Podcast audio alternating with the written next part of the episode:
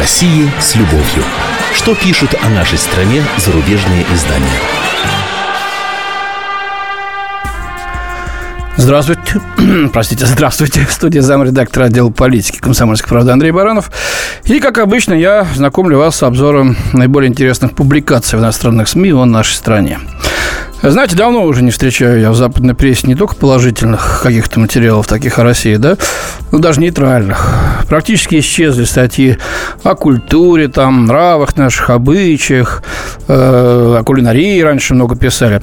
Но если выходит нечто, то в таком сугубо критическом ключе, зачастую густо э, сдобренное таким безудержным сарказмом, потешаются над нами недоразвитыми. Ну, а основной поток, мейнстрим, как сейчас стало модно говорить на аглицкий манер, это резкое осуждение политики Кремля по всем азимутам и демонизация лично Путина, которого как только ну не полощут просто. Делается это с передержками, с передергиванием фактов, но это отсюда видно. Западная аудитория принимает все за чистую монету. Попробую сегодня показать это на некоторых примерах. Но чтобы сначала почувствовали общую атмосферу, вот только заголовки особо нашумевших на неделе э, статей. Россия нищает, но Путин ничего не хочет об этом слышать. У России нет видения будущего. Когда только мертвецы могут быть честны. Это про Юкс и Магнитскую. Путинская деофшоризация утратила правдоподобность. Идеал Путина – Советский Союз. Царь Владимир замышляет холодную войну в Арктике. Кремль надувает в Калининграде военный пузырь. Ну и так далее. Давайте почитаем. Отголосок прямой линии с Владимиром Путиным обнаружил я в газете э, The Wall Street Journal. Может, и не стал бы я э, к этой теме обращаться, э, но если бы не автор, профессор Колумбийского университета, старший научный сотрудник Совета по международным отношениям Стивен Сестанович, я с ним общался в свое время, очень известный в США такой кремлевед. Прямая линия – важный политический барометр, отмечает он. Вопросы и ответы говорят нам о том, что Кремль видит, как Кремль видит умонастроение в стране. Однако было бы не совсем верно утверждать, что важные для избирателей вопросы доминировали в программе, утверждает Далее Систанович. За кулисами разговора ощущалась мрачная подоплека. Многие говорили о том, что система коррумпирована, а те, кто у власти, этим злоупотребляют. Ну и что же Путин? Оказывается, он разочаровал Становича. Почему? Что такое? А вот отвечал невразумительно. Прибегал, мол, к различным уловкам. Каким же таким уловкам? А вот вам сыпал статистическими данными, говорил, что разделяет народное возмущение, открыт для новых подходов. Вот хитрован, да? В то же время защищал Единую Россию как стабилизирующую силу. Бюрократические злоупотребления называл частью российского менталитета. Иногда обещал быстро разобраться, но все-таки настаивал на том, что решения должны быть сбалансированными. Вот таким вот образом хитрым э, Путин уходил от острых ответов, по мнению автора. Я вот подумал, а если бы президент Обама был способен на такое общение и при этом сыпал цифрами, признавал наличие проблем, говорил, что открыт для реформы новых подходов, если они оправданы, да, защищал бы политику правящей в данный момент демократической партии и отметил, что американская исключительность – это часть менталитета граждан США, он бы тоже вызвал разочарование? Ну, может, у самых упертых республиканцев, да. А так вряд ли. Дальше идем. Иван Йоллов через Вайл в немецком журнале «Штерн» пишет, что э, эйфория в России от внешнеполитического курса власти постепенно идет на убыль. В сухом остатке незавидная экономическая ситуация. Однако Кремль прячет голову в песок. По Москве прокатилась волна паники. Москвичи. Если сейчас вы меня слышите, ау, это на чем? Я что-то такую паническую волну прозевал. Когда она прокатилась-то, кто мне скажет? Вот пояснение, оказывается, есть. Тот, кому в России захотелось немецкого пива или голландского сыра, только зря потратит время на поиски. А я вчера пил, кстати, ну, не знаю. Может, это не немецкое совсем. Ну, по-немецки написано, то и фирма немецкая. Дальше читаем. Я обалдел. Полки магазинов вызывают болезненные воспоминания о последних годах перед развалом Советского Союза. Но те, кому сейчас за 40, ну, даже за 30, наверное. Ну, не вранье ли очевиднейшее, а? Если бы такие полки, как сейчас, были бы у нас в 90-м, 91-х годах, СССР ныне существовал бы во всей своей красе, и довольные там прибалты или львовяне с стройными густыми колоннами выходили бы, я думаю, с радостью на праздничной демонстрации 7 ноября. Э, дальше вот более реальная картина. Э, автор описывает рост цен. А цену покупатель иногда перехватывает дыхание. Есть такой момент.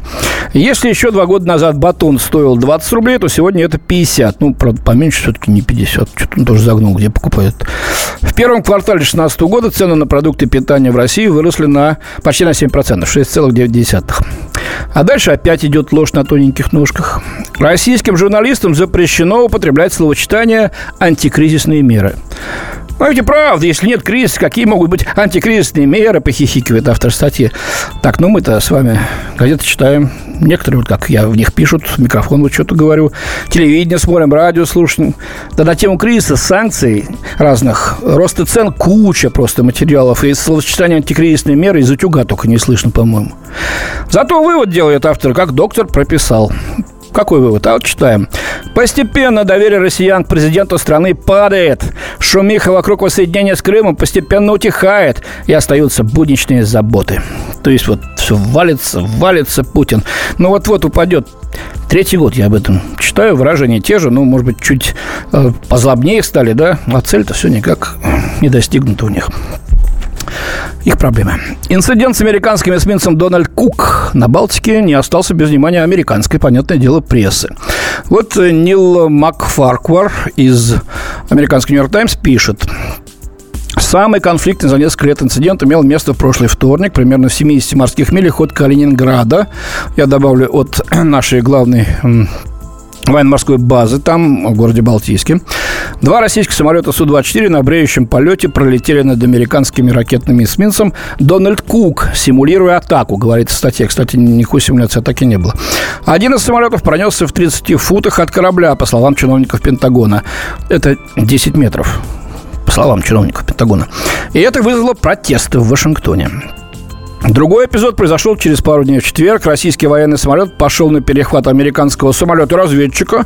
Это был RC-135, добавляет себя, над Балтийским морем, э, приблизившись на небезопасное расстояние, как сообщает CNN, со ссылкой на капитана Дэнни Эрнандеса, пресс-секретаря Европейского командования э, воздушных сил, вооруженных сил, простите, США, говорит Макфаркур в своей, своей статье.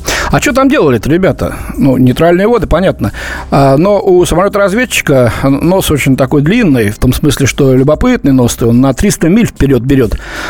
Они хотели прощупать наши системы э, оборонительные в Калининграде с выключенным респондером. А что там? Зачем шел Кук, который вооружен э, несколькими десятками ракет, которые могут нести ядерные боеголовки?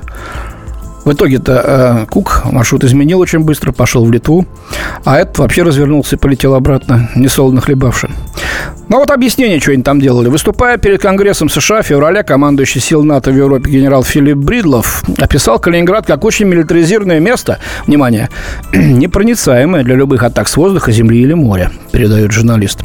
В ходе тех немногих конфликтов, в которые вмешивался НАТО, альянс НАТО, он всегда проявлял себя как подавляющая сила, отмечают эксперты. Однако с Калининградом все было бы иначе, говорится в статье. Чувствуете?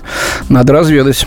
Общий баланс сил очень неблагоприятен для НАТО, сказал Дэвид Шлапок, ведущий автор нового исследования Rand Corporation о, стран, о странах Балтии. Ну, это понятно. Ребята, давайте денег, давайте денег в НАТО, США, Прибалтам, полякам в том числе.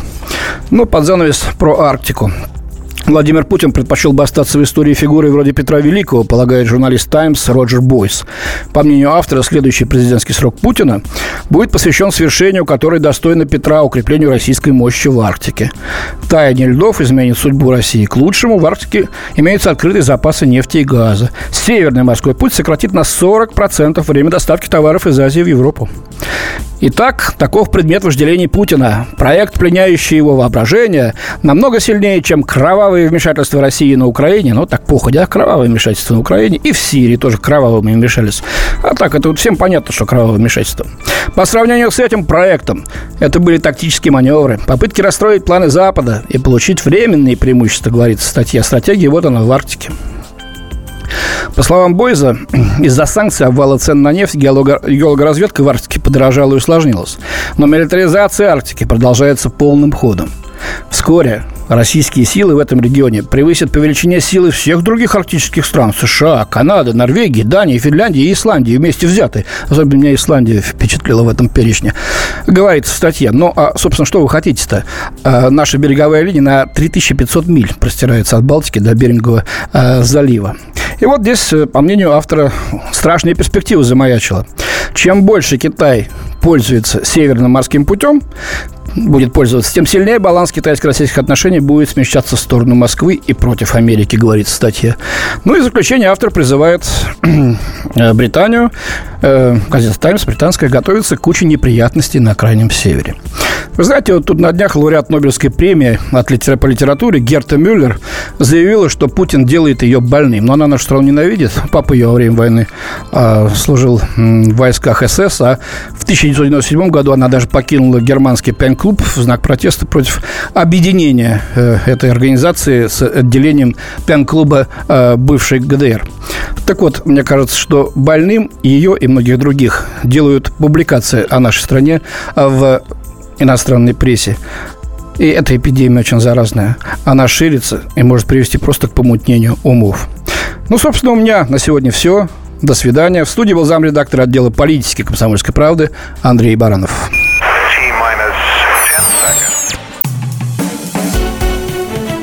Всем привет, это Леся Рябцева. Слушайте мой новый проект «Маракоборец». Это новая программа про культурные ценности, про человеческие ценности и про политику. Буду вместе с вами пытаться разобраться, где между ними грань. Программу Леси Рябцевой «Мракоборец» слушайте каждый четверг в 9 вечера по московскому времени.